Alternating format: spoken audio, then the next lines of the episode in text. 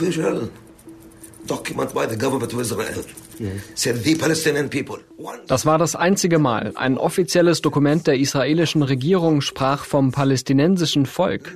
Einmal, nur einmal. Nie zuvor. Niemals seitdem. Bernhard, wir sind kein Volk, verstehst du?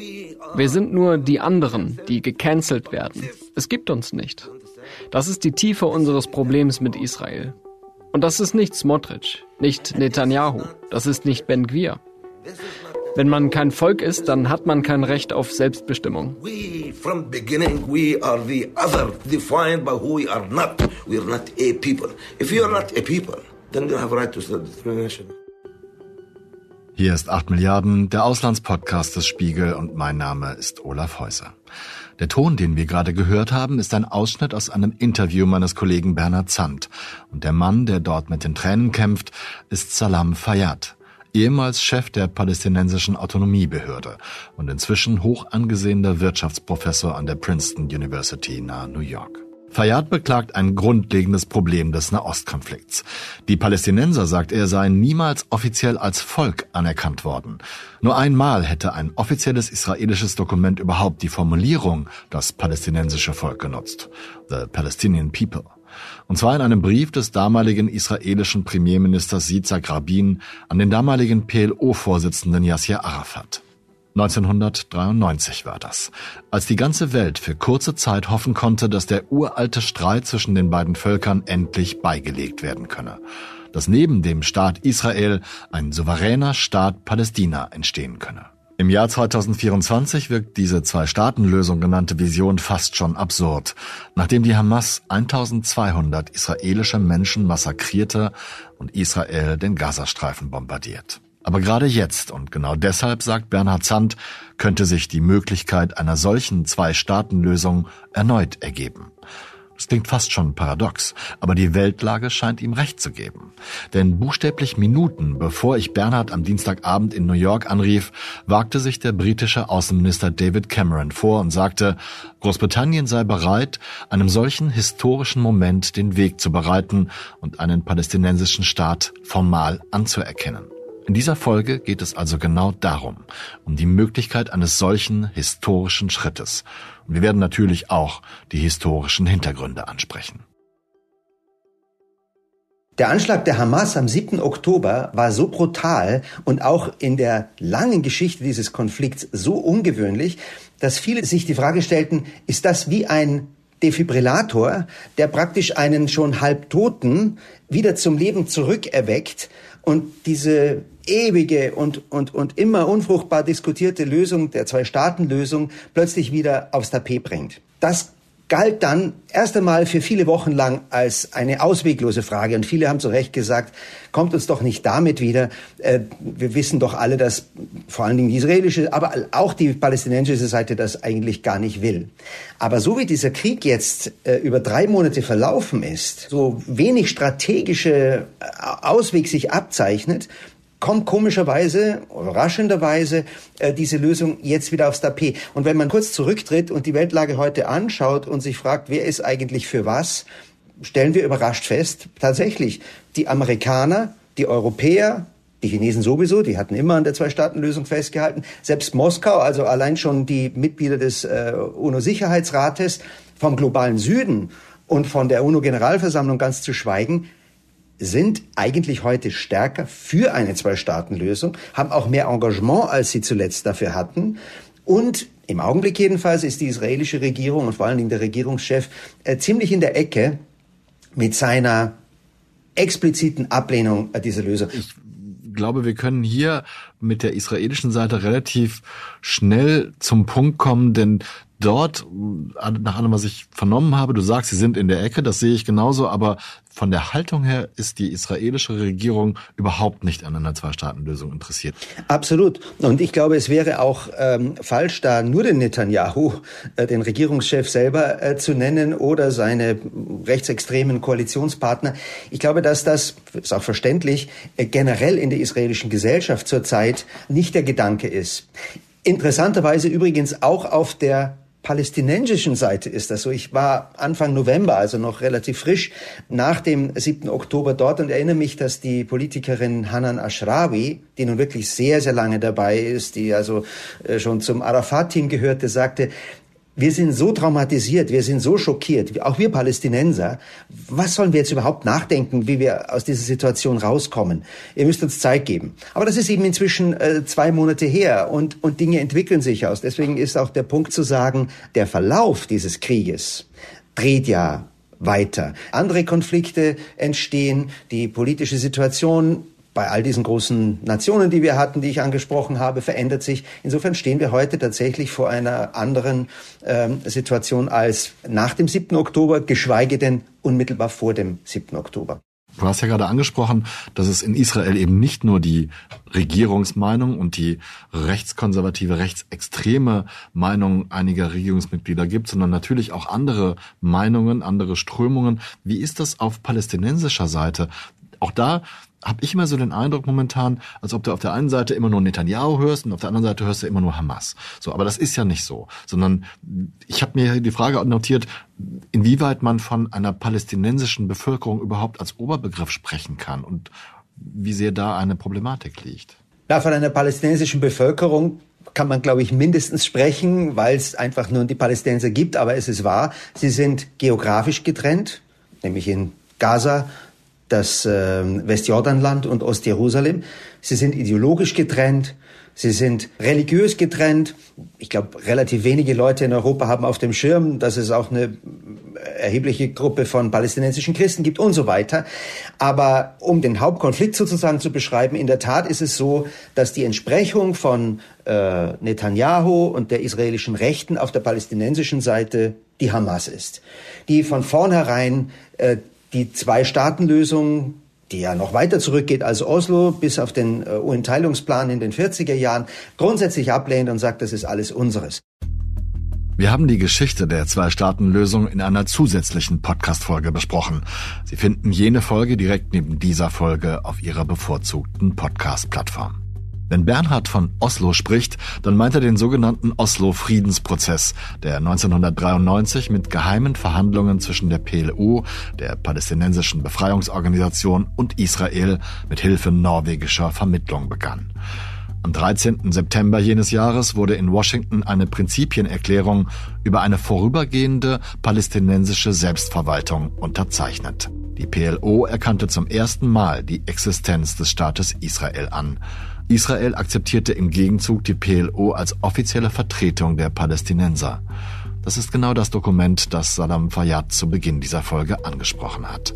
Eine ausdrückliche Anerkennung eines autonomen palästinensischen Staates enthielt die Erklärung nicht. Die Bilder dieses historischen Treffens, bei dem sich der israelische Premier Yitzhak Rabin und PLO-Chef Yasser Arafat die Hände schütteln, gingen um die Welt. Beide wurden gemeinsam mit dem israelischen Außenminister Shimon Peres ein Jahr später mit dem Friedensnobelpreis geehrt. Der Oslo-Prozess sah eine fünfjährige Interimsphase palästinensischer Selbstverwaltung vor. Nachfolgende Vereinbarungen erschufen dazu die palästinensische Autonomiebehörde.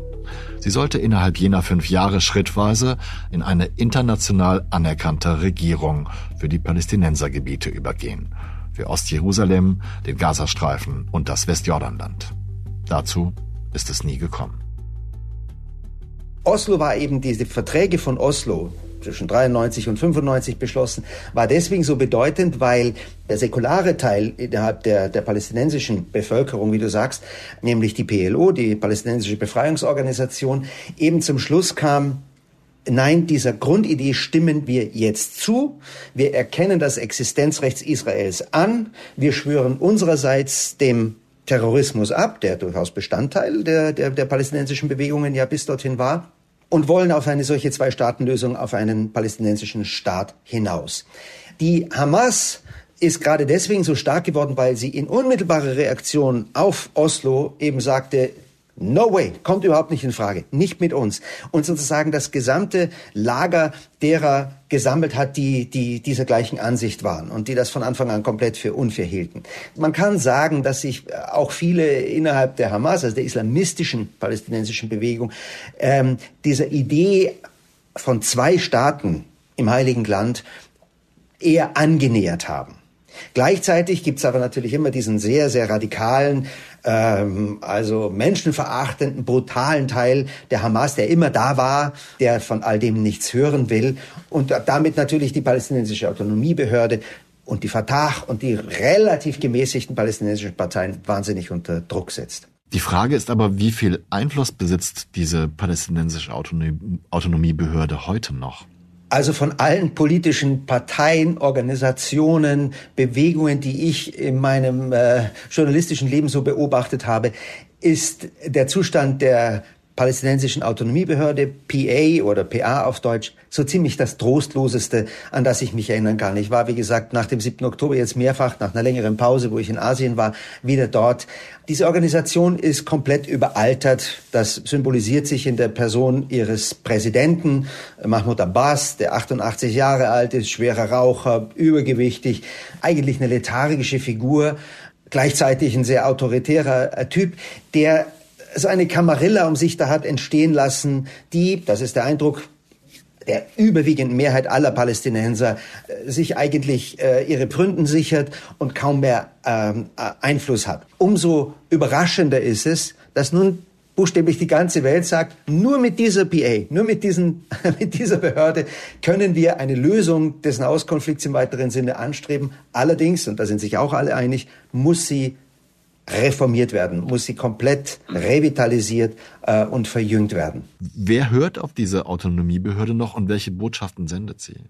Eine israelische Gesprächspartnerin, die sehr viel mit Palästinensern zusammenarbeitet, die ähm, Meinungsforscherin Dalia Scheinlin hat diese Frage, glaube ich, am besten beantwortet. Die PA sagte sie, missing in action, also abwesend tritt quasi nicht in Erscheinung. Das stimmt übrigens auch in den, in den Nachrichten. Die, die treiben im Grunde zurzeit auch nur Politik hinter den Kulissen, sprechen mal hier mit dem US-Außenminister Blinken, treffen mal zwei deutsche ähm, Beamte, die dorthin reisen, versuchen also das, was sie äh, in der Zeit seit Mahmoud Abbas, der Chef der BA ist, eigentlich immer getan haben.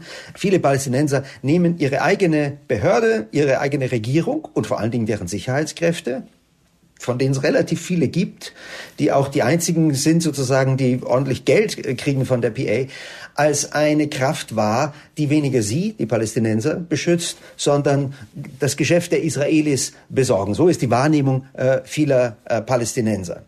In Gaza ist die PA ja de facto überhaupt nicht mehr vorhanden seit 2006 die Hamas dort die Wahl zum palästinensischen Parlament gewonnen und im Jahr drauf, 2007, die Fatah, die also die größte Kraft innerhalb der PA ist, ähm, ich weiß, wie verwirrend das alles ist, aus Gaza vertrieben hat. Also der Einflussbereich dieser palästinensischen Autonomiebehörde ist über die Jahre immer weiter geschrumpft. Und wenn man sich das auf der Karte anschaut, dann fragt man sich in der Tat, ja, wo will diese PA eigentlich überhaupt noch hin? Getting it right is our own responsibility. We're not es richtig zu machen ist unsere eigene Verantwortung. Wir sind nicht da, um die internationale Gemeinschaft zufriedenzustellen. Wir müssen richtig regieren, fair und transparent regieren, unsere Bürger mit dem Respekt behandeln, den sie verdienen und der ihnen rechtmäßig zusteht. Wir müssen niemandem sonst einen Gefallen damit tun. Wenn dieser Staat uns etwas bedeuten soll, wenn er aufsteigen soll, wenn er der vielen Opfer, die unser Volk seit mehr als einem Jahrhundert gebracht hat, würdig sein soll, wenn er den Ansprüchen gerecht werden soll. Es muss ein Land sein, das auf starken Säulen und dem Fundament der Menschenrechte, der Demokratie, des Pluralismus, der Toleranz und all dem aufgebaut wird. For human rights, democracy, pluralism, tolerance and all of that. Deswegen war es so interessant, mit dem einen und einzigen Politiker zu sprechen, der je wenigstens eine Idee davon gegeben hat, wie man das trotzdem machen könnte. Und das war der ehemalige Premierminister dieser palästinensischen Autonomiebehörde, Salam Fayyad. Ein in Nablus geborener, heute 70 Jahre alter, sehr, sehr ähm, anerkannter, renommierter Wirtschaftswissenschaftler und der, glaube ich, alle zuerst wahrscheinlich seine Palästinenser selbst, aber auch die internationale Gemeinschaft, die westliche Welt und, und zuletzt auch die Israelis damit beeindruckt hat, dass man selbst unter diesen objektiv extrem schwierigen Bedingungen ziemlich effizient regieren kann. Dass man diese tribalistischen Strukturen, die es ja in vielen arabischen Staaten gibt, zurückdrängen, dass man die Korruption bekämpfen, dass man eine robuste Sicherheitspolitik, ja selbst eine irgendwie optimistische Wirtschaftspolitik betreiben kann. Das hat äh, dieser Salam Fayyad äh, damals bewiesen. Und ähm, jemand, der das, der Palästina so über die langen Jahre und auch aus großer Distanz angeschaut hat, äh, für den ist das vielleicht gar nicht so überraschend. Ich habe ja auch, als ich im Nahen Osten war, zehn Jahre lang in Dubai gelebt, am Golf und habe diese Phase des unfassbaren Aufschwungs dieser Golfemirate damals hautnah miterlebt. Und was mich dort immer überrascht hat, war, in all diesen Baufirmen, Banken, Werbeagenturen, Medien, äh, die quasi diesen, diesen Aufschwung des Golfs, der ein, ein leuchtendes Beispiel dafür war, was Araber können, sind überall Palästinenser. Das palästinensische Volk, wenn man das so, so äh, zusammenfassend sagen will, hat unglaubliche Ressourcen, ganz offensichtlich. Und Salam Fayyad personifizierte im Grunde dieses äh, große palästinensische Hirn und hat in der Tat einmal den Beweis vorgelegt, wir können uns selber regieren. Was ich wirklich sagen will, das hier ist wirklich wichtig für uns. Es gibt nichts Transformativeres als einen solchen Staat. Geht hinaus und baut ihn. Wenn wir das wirklich wollen, sollten wir niemanden um Erlaubnis bitten, nicht zu Smotrich gehen und sagen, oh bitte, bitte, bitte, bitte. Nein, wenn wir das wirklich wollen, sollten wir einfach loslegen und den Staat bauen. Das ist der einzige Weg, wie wir dieser Besatzung trotzen können. Und wir können das schaffen. Wenn wir es wirklich wollen, sagt Salam Fayyad. Aber das bedeutet zuerst, dass sich die Palästinenserinnen und Palästinenser auch einig werden müssen, das zu wollen. Und dann, so hat es mir Bernhard erklärt, kommt es darauf an, die Verwaltungs- und auch Machtstrukturen in den palästinensischen Gebieten zu ordnen. Das Westjordanland ist ein gutes Beispiel dafür, wie schwierig das sein wird.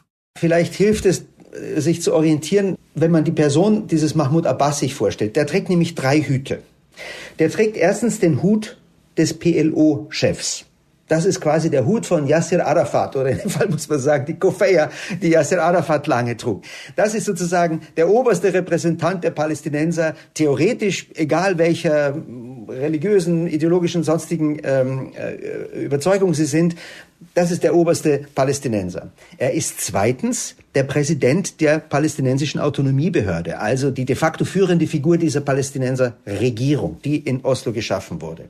Und er ist drittens der ich weiß gar nicht, wie das genau heißt, ich glaube, der Vorsitzende oder Direktor oder, oder Präsident der Fatah, das ist die größte, in dem Fall säkulare Partei, die also diese, äh, sowohl die PLO als auch die palästinensische Autonomiebehörde kontrolliert. Und wenn man sich jetzt die Frage stellt, wer könnte diesen ganzen Boost neu organisieren und aufstellen, wäre es vielleicht sinnvoll, ähm, diese drei Hüte vielleicht an unterschiedliche äh, Leute abzugeben. Um es kurz zu machen, ich glaube, in den meisten westlichen Hauptstädten gibt es ungefähr folgenden Plan. Der Abbas, das hängt mit palästinensischen äh, Sitten zusammen und, und, und, und Gebräuchen, soll de facto abgeschoben werden. Der soll in Gottes Namen diesen Hut des PLO-Vorsitzenden, des Palästinenserchefs, wie man unter Arafat das nannte, den soll er in Gottes Namen weitertragen, aber in einer anderen, äh, mehr zeremoniellen Rolle, als das bislang der Fall ist. Aber er soll, glaube ich, nach dem Willen fast aller, die sich darüber Gedanken gemacht haben, herausgenommen werden aus einer effektiven politischen Rolle. Sehr wichtig wird in der ganzen Überlegung die Rolle des Ministerpräsidenten, also des, der Person, der die palästinensische Autonomiebehörde kontrolliert. Und fast alle, mit denen ich darüber gesprochen habe, ob auf palästinensischer Seite oder israelischer Seite oder sonst wo, sehen diesen Posten des Premierministers oder Ministerpräsidenten der palästinensischen Autonomiebehörde als zentral. Und der Grundgedanke hier ist, eine Figur dorthin setzen, wo der Ministerpräsident sitzt, der möglichst große äh, Kompetenzen hat und der nicht mehr dem Präsidenten der PLO unterworfen ist oder wie man auf Englisch sagt, der dem reportieren muss. Eine der Figuren, und äh, sie taucht ziemlich häufig auf zur Zeit, äh, die dafür in Frage kommt, ist Salam Fayyad. Ob der das wird am Ende, ist vollkommen unausgemacht. Es gibt eine Reihe anderer. Ich habe ja über die äh, Fähigkeiten der, der Palästinenser gesprochen. Aber er ist eben einer, den man sich dort vorstellen könnte, der für eine Übergangsphase diese Regierung leiten könnte. Wir haben ja diese Folge mit einem sehr emotionalen O-Ton von Salam Fayyad aus deinem Interview mit ihm begonnen. Und ich muss ganz ehrlich gestehen, ich kannte ihn vorher nicht und könnte mir auch vorstellen, dass ich nicht alleine bin. Du hast ja schon ein bisschen was über ihn erzählt. Kannst du einordnen, wie man diesen Mann verstehen muss, was man über ihn wissen muss, um den O-Ton und auch diese Emotionalität einzuordnen? Sehr gerne wenn ich ehrlich bin, war auch ich von diesem emotionalen Charakter, den er hat, etwas äh, überrascht. Denn er ist seinem ganzen Herkommen nach, er ist ein Zahlenmensch, er ist ein Wirtschaftswissenschaftler. Wer mag, kann mal äh, googeln, was, wer, wer Salam Fayyad ist, wird überrascht sein. Das ist also ein, ich will jetzt nicht sagen Nobelpreisverdächtiger, aber wirklich ein hochrenommierter Ökonom der zunächst als sehr, sehr straight und, und, und organisiert und koordiniert daherkommt, unter anderem unmittelbar nach dem 7. Oktober einen Essay geschrieben hat in einer renommierten amerikanischen Zeitschrift, wo er sagte, wie man sich vorstellen könnte, dass man aus dieser fürchterlichen Situation herauskommt. Er ist zurzeit an der Princeton Universität hier in der Nähe von New York und da habe ich ihn besucht und äh, wenn man ihm gegenüber sitzt, merkt man schon, das ist ein, ein Brain, wie man auf Englisch sagt, wirklich ein sehr, sehr kluger Mann, der nur so sprudelt vor Gedanken und wo man wirklich aufpassen muss, dass man immer hinterherkommt, weil er so, weil er so viel weiß und sagt. Und ich war dann überrascht, dass er mitten in diesen ganzen äh, Überlegungen, die er anstellte, wie man äh, das große Führungsproblem der palästinensischen ähm, Autonomiebehörde lösen könnte, auf einmal sehr emotional wurde, mit der Hand auf den Tisch schlug. Und da stammt dieser Clip her, den du äh, gespielt hast am Anfang. Never before, never since. Never before. Einmal, nur einmal. Nie zuvor. Niemals seitdem. Bernhard, wir sind kein Volk, verstehst du? Wir sind nur die anderen, die gecancelt werden. Es gibt uns nicht. Das ist die Tiefe unseres Problems mit Israel. This is the depth of our problem with Israel. In diesem Mann lodert sozusagen ein Konflikt, nämlich das Gefühl, dass die Geschichte zu den Palästinensern unglaublich unfair war. Und dass sie bis heute nicht als gleichrangig äh, mit den Israelis anerkannt werden. Der Punkt, an dem Salam Fayyad so emotional wurde, war der, wo er, wo er beschrieb, was in Oslo eigentlich genau passiert ist. Und äh, in der Tat kann man das auf diesen einen Moment, den er dort schildert, äh, zurückführen. Der Palästinenserchef Yasser Arafat erkennt ein für alle Mal das Existenzrecht Israels an, schreibt einen Brief an den damaligen äh, israelischen Ministerpräsidenten Yitzhak Rabin. Yitzhak Rabin antwortet am selben Tag auch mit einem Brief, den er an Arafat zurückschreibt, in dem drin steht, die israelische Regierung erkennt die PLO, die Befreiungsorganisation, als die Sprecherin des palästinensischen Volkes an. Und was Salam Fayyad in der Schilderung dieser absolut zentralen Szene in der palästinensisch-israelischen Geschichte so emotional machte, war das Ungleichgewicht, das sich dort ausdrückte. Arafat erkennt im Namen der Palästinenser das Existenzrecht Israels an, aber Rabin erkennt im Gegenzug nicht das Existenzrecht des palästinensischen Volkes an, sondern dass die PLO deren Vertreter sei. So Rabin saying, based on, Mr. Chairman, based on your letter, mhm. Rabin antwortet also, auf der Grundlage Ihres Schreibens, Herr Vorsitzender, sagt die israelische Regierung, und es schmerzt mich einfach so sehr, ich kann gar nicht beschreiben, wie sehr. Es tut mir wirklich weh und Sie sehen, ich bin den Tränen nah. Rabin sagte, Herr Vorsitzender, basierend auf Ihrem Brief erkennt die israelische Regierung die PLO als die Vertreterin des palästinensischen Volkes an. Recognizes the PLO as the representative of the Palestinian people. Es war eine hochatymmetrische Angelegenheit. Alle waren sehr optimistisch damals, Anfang der 90er Jahre. Und man dachte sich, ach, das ist diese Asymmetrie, die wird sich irgendwann ausgleichen. Jetzt ist nochmal so ein erster Schritt getan. Kann man auch verstehen, gerade aus der, aus der Rückschau. Aber bei Fayyad, der eben ein solcher Zahlenmensch, ein so ein, ein, so ein vernünftiger, effizienter Politiker und Wirtschaftswissenschaftler ist, äh, dem sozusagen, den nochmal zu sehen, wie, wie emotional dieses, dieses fundamentale Ungleichgewicht, diese Unwucht in diesem Prozess wirkt, das war auch für mich eindrucksvoll und hat auch mich nochmal an etwas erinnert, was ich theoretisch wusste, aber was mir äh, in, dieser, in dieser Drastik eigentlich erst klar wurde, als ich diesen emotionalen 70-jährigen Mann da sah, der sich selber als ein Student der Geschichte dieses Konflikts äh, beschrieben hat. War eindrucksvoll. Hm. Diese Asymmetrie besteht ja nach wie vor. Ähm, das ist wahrscheinlich gerade auch ein einer der schwierigsten Punkte, oder?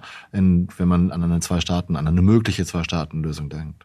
Absolut. Und das Wort Existenzrecht, das gerade im deutschen Diskurs einen großen Klang hat, äh, wenn wir ehrlich sind, in unserem Kopf kommt das mit dem Wort Israel zusammen und zwar ausschließlich zusammen vor. Und Fayyad hat mich eben in dieser, in dieser Unterhaltung daran erinnert, dass es ja eigentlich noch ein anderes Existenzrecht geben müsste. Und er wurde sehr emotional. Er sagte, wir sind, es ist, als existierten wir überhaupt nicht. Es ist, als, als, als, äh, als könnte man uns canceln. Wir sind von Anfang an als das definiert worden, sagte Fayyad, was wir nicht sind. Wir gelten bis heute in der israelischen Perspektive nur als die nicht-jüdischen Gemeinschaften äh, in, äh, in Palästina. Also ein sehr fundamentaler Umstand. Und es ist auch nicht so, dass sozusagen nur ein Palästinenser diese, diese Feststellung ähm, machen könnte. Mir fiel dann auf, weil das zeitlich gerade so zusammenpasste, dass ausgerechnet der ehemalige frühere Inlandsgeheimdienstchef äh, Israels, Ami Ayalon, äh, gerade kürzlich in einem Interview äh, fast wortgleich dasselbe sagte. Es ist eben so, sagte er, wir Israelis werden erst dann Sicherheit haben, wenn die Palästinenser Hoffnung haben. De facto aber sei es so, so sagt Ayalon, dass wir Israelis die Palästinenser als Leute betrachten, aber nicht als Volk, nicht als Nation. Im Englischen, wo er, er hat das Interview dem Guardian gegeben, ist das, äh, ist das sozusagen noch, noch, noch drastischer zu sehen, weil es heißt, we see them as people, not as a people. Offensichtlich ist da ein wichtiger Kern, ein sehr fundamentales Faktum der israelisch-palästinensischen Beziehung liegt genau dort begraben. Die Tiefe unseres Problems mit Israel, so hat es Fayyad beschrieben. This is the depth of our problem with Israel. Du kennst dich in der arabischen Welt aus, du hast lange dort als Korrespondent gearbeitet, du kennst dich in der Geopolitik aus, weil du dich schon sehr lange damit beschäftigst. Kannst du nachvollziehen oder referieren, die dieses tiefe Problem von den anderen wichtigen man sagte mal Playern, ne, aber mit von, von anderen wichtigen Mächten vielleicht angesehen wird. Also was sagt zum Beispiel die USA dazu, zu diesem We are people, not a people? Was sagt die arabische Welt? Was sagt Saudi-Arabien? Was sagt Iran dazu? Das ist genau der, der, der, die, die richtige Frage, die der 7. Oktober eben grundsätzlich neu aufgestellt hat. Ich glaube, theoretisch wussten wir, die uns, die wir uns mit diesem Konflikt befasst haben, das immer. Selbstverständlich alle Diplomaten in Washington, in Riyadh, in Kairo, in Peking, in äh, Teheran, in, in, in Brüssel. Wir wussten das theoretisch alle.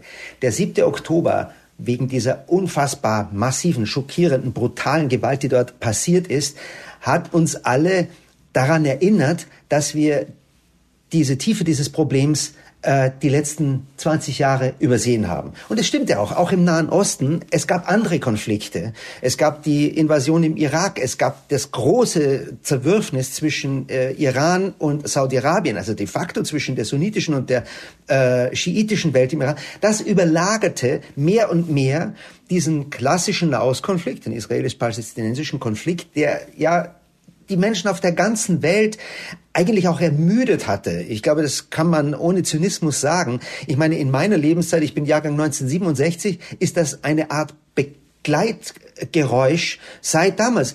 Eines der ersten Ereignisse, an die ich mich, genau, ist 1973 war der der Yom Kippur-Krieg, seither ist das ein permanentes und nicht gelöstes Problem. Und so glaube ich, haben sich viele, sowohl äh, äh, journalistische Beobachter als auch Diplomaten, Politiker, irgendwie damit abgefunden, dass in den letzten 10, 15 Jahren, im Wesentlichen in der Regierungszeit von äh, Benjamin Netanyahu, die mehrfach unterbrochen wurde, dieser Konflikt sozusagen ein bisschen zu verschwinden schien, hinter anderen Nahostkonflikten.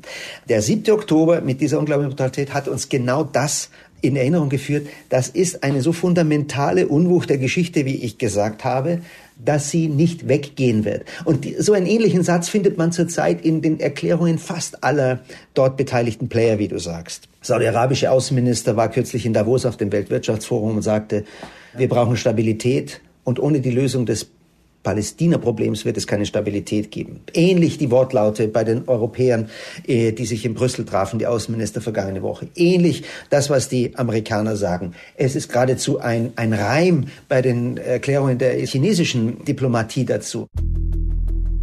Und auch in dieser aktuellen Woche werden das Thema Nahostkonflikt, seine Gründe und eine mögliche Zwei-Staaten-Lösung intensiv diskutiert. Am Dienstag, als ich mit Bernhard sprach, war es David Cameron, der sich dazu äußerte. Am Mittwoch veröffentlichte die New York Times ein Hintergrundstück über die Teilung des Landes 1947. An dieser Stelle noch einmal der Hinweis auf unsere Hintergrundfolge, die zusammen mit dieser Episode erscheint. Gleichzeitig erfolgte die Nachricht, dass US-Präsident Joe Biden Sanktionen gegen israelische Siedler im Westjordanland verhängt. Und am Donnerstag kommentierte der profilierte Washington Post-Journalist David Ignatius die aktuellen Vorstöße der US-Diplomatie als The US takes hard toward a Mideast moment of truth. Die USA steuern mit großen Schritten auf einen Moment der Wahrheit im Nahen Osten zu. Was bisher noch nicht erfolgte, ist eine ähnliche Kommentierung aus einem mächtigen arabischen Staat. Ich glaube sogar, dass die arabischen Staaten die sind, denen man das am meisten mit Verlaub ins Gesicht reiben muss. Denn die arabischen Staaten haben für die Palästinenser außer großen Bekundungen und Balkonreden in den vergangenen Jahrzehnten mit am wenigsten erreicht. Nicht, dass nicht alle, dass nicht die ganze Welt dafür äh, sozusagen eine moralische Verantwortung trägt, diesen Konflikt zu lösen. Aber die arabischen Staaten und Politiker und Autokraten tragen Kraft ihrer gemeinsamen Geschichte, gemeinsamen Sprache, Verbundenheit mit den Palästinensern eigentlich schon eine noch größere Verantwortung. Und ich glaube, auch den arabischen Staaten wurde durch den 7. Oktober und das unfassbare Leid sowohl der Israelis an diesem Tag und der Palästinenser in Gaza seither klar, dass da ein ungelöstes welthistorisches Problem liegt, das man wird lösen müssen. Und das kreiert eben diese besondere Konstellation, in der wir, in der wir heute stehen, dass alle diesen Druck empfinden. Und dass das nicht nur eine diplomatische Idee ist, sondern eben im Wesentlichen auch aus den Bevölkerungen selber kommt, die sagen, das kann nicht das letzte Wort dieser Nahostgeschichte sein. Ihr müsst etwas tun, um diesen Konflikt zu lösen. Vielen Dank, dass du mir meine nächste Frage vorweggenommen hast, weil das ist nämlich mein laienhafter Eindruck auch gewesen, dass bisher die Palästinenserfrage häufig von arabischen ich weiß nicht, ob man Anrainerstaaten sagen kann, aber Nachbarn in der Region benutzt wurde, um selber etwas zu erreichen, ohne dass sie was für Palästinenser, Palästinenserinnen erreichen wollten. Absolut. In der arabischen Welt, ich erinnere mich noch unter Saddam Hussein sogar, das ist ja nur über 20 Jahre her, das war sozusagen immer ein, ein Thema, das man irgendwie in die, in die Luft werfen konnte, in der Hoffnung, äh, da kann ja keiner dagegen sein. Wir für die, für die Palästinenser. Die Wahrheit ist, dass die Bevölkerungen, die verarmten Ägypter, die unter Saddam unterdrückten Iraker, äh, die Jemeniten und so weiter, wer immer da für Palästina demonstriert äh, ist, eigentlich frustriert waren darüber und sich innerlich fragten, nichts gegen die Palästinenser, aber müsstet ihr euch nicht, ihr, ihr, unsere jeweiligen Führer, müsstet ihr euch nicht in erster Linie um uns kümmern? In anderen Worten, eine ganz klassische Manipulation. Der, der, die Palästinenserfrage war in allen arabischen Staaten immer ein manipulativ genutztes Thema. Und das hat der 7. Oktober und vor allen Dingen das, was seither passiert ist in Gaza, verändert. Es ist eine, ein fundamentales Ungerechtigkeitsempfinden ähm, äh, entstanden, dass diese Regierungen, von denen ja praktisch keine demokratisch gewählt ist, des Bevölkerung diese Regierungen vor sich, vor sich hertreiben. Das ist in der Tat eine, eine ungewöhnliche Konstellation, äh, so ausweglos es im Moment erscheint, äh, das lösen zu können. Aber ähm, es ist jedenfalls eine, eine Konstellation, die es so in dieser Form sicher seit den Oslo-Verträgen nicht mehr gegeben hat. Wenn wir jetzt von der Ausweglosigkeit versuchen, theoretisch zumindest auf Auswege zu, zu kommen, dann, ich glaube, das hat auch Fayad gesagt, müsste man die PLO, von der du vorhin gesprochen hast, erweitern, damit sie alle palästinensischen Fraktionen unter sich vereint. Dazu gehört aber doch auch die radikale Seite der Palästinenser, also Hamas oder islamischer Dschihad. So ist es. Und das ist für uns im Westen zunächst äh, kontraintuitiv. Wir stehen alle unter dem Eindruck der Bilder des 7. Oktober. Wir sehen ein Massaker von einer Organisation, deren Bilder uns an den islamischen Staat erinnern.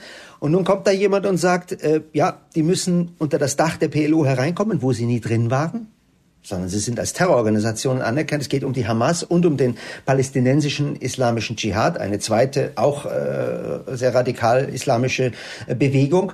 So kontraintuitiv das für uns ist und so sehr wir uns fragen, wie soll das denn sein? Ich glaube, Fayyad hat, in dem Punkt ist er ein kühler Zahlenmechaniker, ein, aber ein sehr überzeugendes Argument. Er sagt, das Wichtigste für eine Übergangsphase, in der wir sozusagen schauen, wohin wir kommen, die Israelis und ich, und, und wir, und wir Palästinenser, müssen wir einen absoluten Gewaltverzicht äh, uns gegenseitig äh, versprechen, damit wir eine Phase haben, in der wir quasi eine Abklingphase haben. Was hätte ein solches Bekenntnis zum Gewaltverzicht für einen Wert, wenn ausgerechnet die, die die Knarren haben, nicht dabei sind? Äh, es ja. ist schon relativ einleuchten. Und ohne jetzt eine zu leichte Analogie herzustellen, man konnte auch in Nordirland keinen Frieden schließen ohne die, ohne de facto die, die, die IRA. Äh, ich glaube, das ist sozusagen die Grundmechanik dort. Und Salam Fayyad ist mitnichten allein mit dieser Vorstellung. Ich meine, mhm. der politische Islam und die Hamas ist eine islamistische Bewegung. Das ist de facto das, was in der Türkei, ohne äh, wie gesagt, eine, eine direkte Analogie zu machen, die islamistische Bewegung ist, was in Ägypten die Muslimbrüder sind. Auch das palästinensische Volk hat politischen Islam und den wird man nicht, äh, nicht aus der Welt schaffen können, bloß weil, weil er einem nicht gefällt. Fayyad sagt, alle diese äh, Richtungen müssen hier reinkommen und die, die ungeduldiger sind als Fayyad und sagen, wir müssen jetzt wählen, wir müssen auf der Stelle quasi einmal ähm, festlegen, wie wir Palästinenser uns eigentlich unsere Zukunft vorstellen, argumentieren glaube ich nicht ganz zu Unrecht, auch die Hamas wird keine absolute Mehrheit äh, gewinnen, so wenig wie die Fatah. Es wird keine einzelne Partei geben, die eine, eine absolute Mehrheit haben wird. So argumentieren die, die jedenfalls. Also die, die Grundidee ist, man muss sie hereinbringen, denn solange sie draußen bleibt, ist sie der ultimative Störfaktor und wird, wie äh, eben über die Jahre hinweg, jeden Versuch einer, einer stehenden palästinensischen Führung äh, zunichte machen. Ich greife nochmal auf, lieber Bernhard, was du vorhin gesagt hast, nämlich der Entschluss zur Gewaltlosigkeit. Da stellt sich eine, wie ich finde, ich sag's ein bisschen platt, fast schon eine Sandkastenfrage.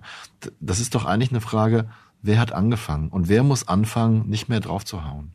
Absolut. Und wenn man, äh, was ich jetzt im Zuge dieser Geschichte getan hat, nochmal zu Oslo zurückgeht, dann ist das, glaube ich, etwas vom deprimierendsten überhaupt. Wenn man sich den Optimismus, der damals bestand. Damals hatte man viel mehr Grund, optimistisch zu sein als wir heute. Damals lag nicht ein 7. Oktober und nicht ein Leichenhaufen von über 20.000 Toten hinter den Leuten, sondern die Aussicht, irgendwo hinzukommen. Und wenn man sich dann anschaut, was exakt nach 1995 passiert ist, als das zweite äh, Abkommen unterschrieben wurde. Itzhak Rabin wurde erschossen von einem israelischen Radikalen. Die Hamas die damals schon bestand und dieses Oslo um jeden Preis zerstören wollte, verübte einen Anschlag nach dem anderen in Jerusalem und machte nicht nur dem Arafat, der sozusagen ihr interner Gegner war, sondern auch dem israelischen Ministerpräsidenten, Nachfolger Isaac Rabins, äh, Shimon Peres, diese ganze Vision kaputt. Und wenn man ehrlich ist, war eigentlich schon zwei, drei Jahre nach den Oslo-Verträgen klar, die Gewalt, die faktische Gewalt, die da war, Vielleicht erinnerst du dich, damals war auch der, der, der Anschlag auf die Moschee in, äh, in, in Hebron.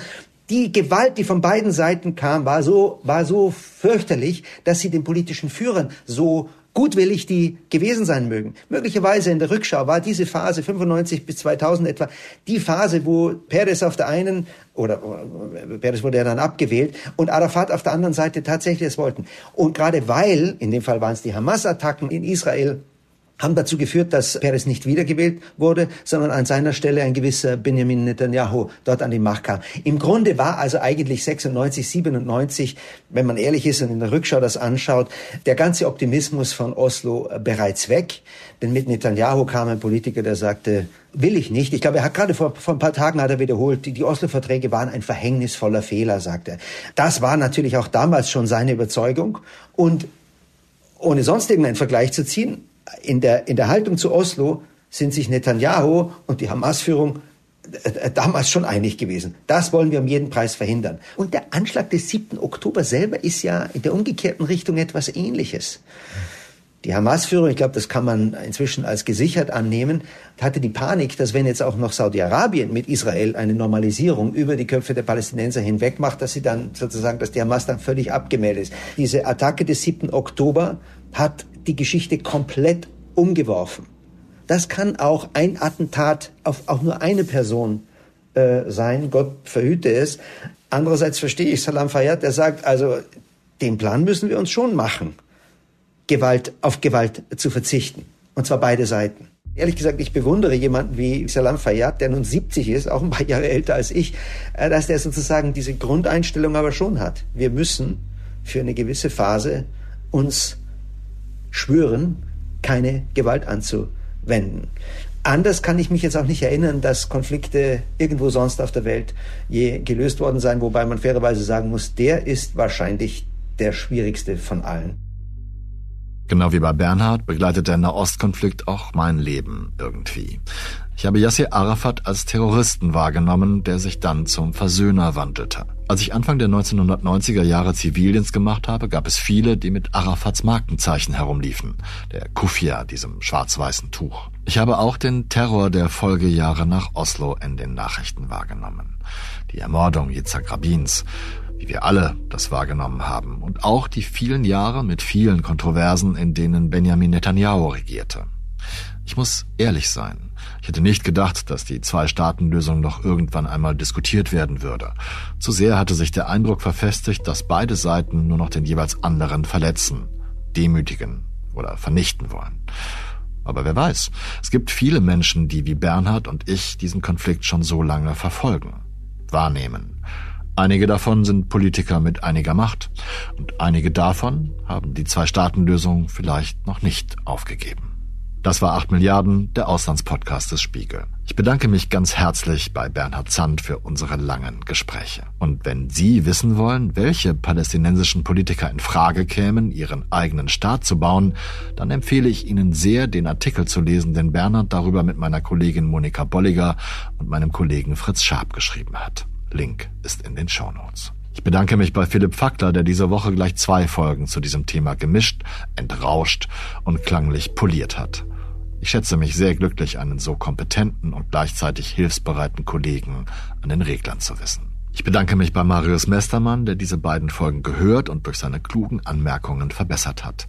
Marius hat außerdem die deutsche Stimme von Salam Fayyad zur Verfügung gestellt. Und in seinem Podcast Stimmenfang, kennen Sie sicherlich, veröffentlichen wir an diesem Wochenende eine Sonderfolge mit einem Interview mit Wolf Biermann. Auch da geht es intensiv um unsere Haltung zum Nahostkonflikt.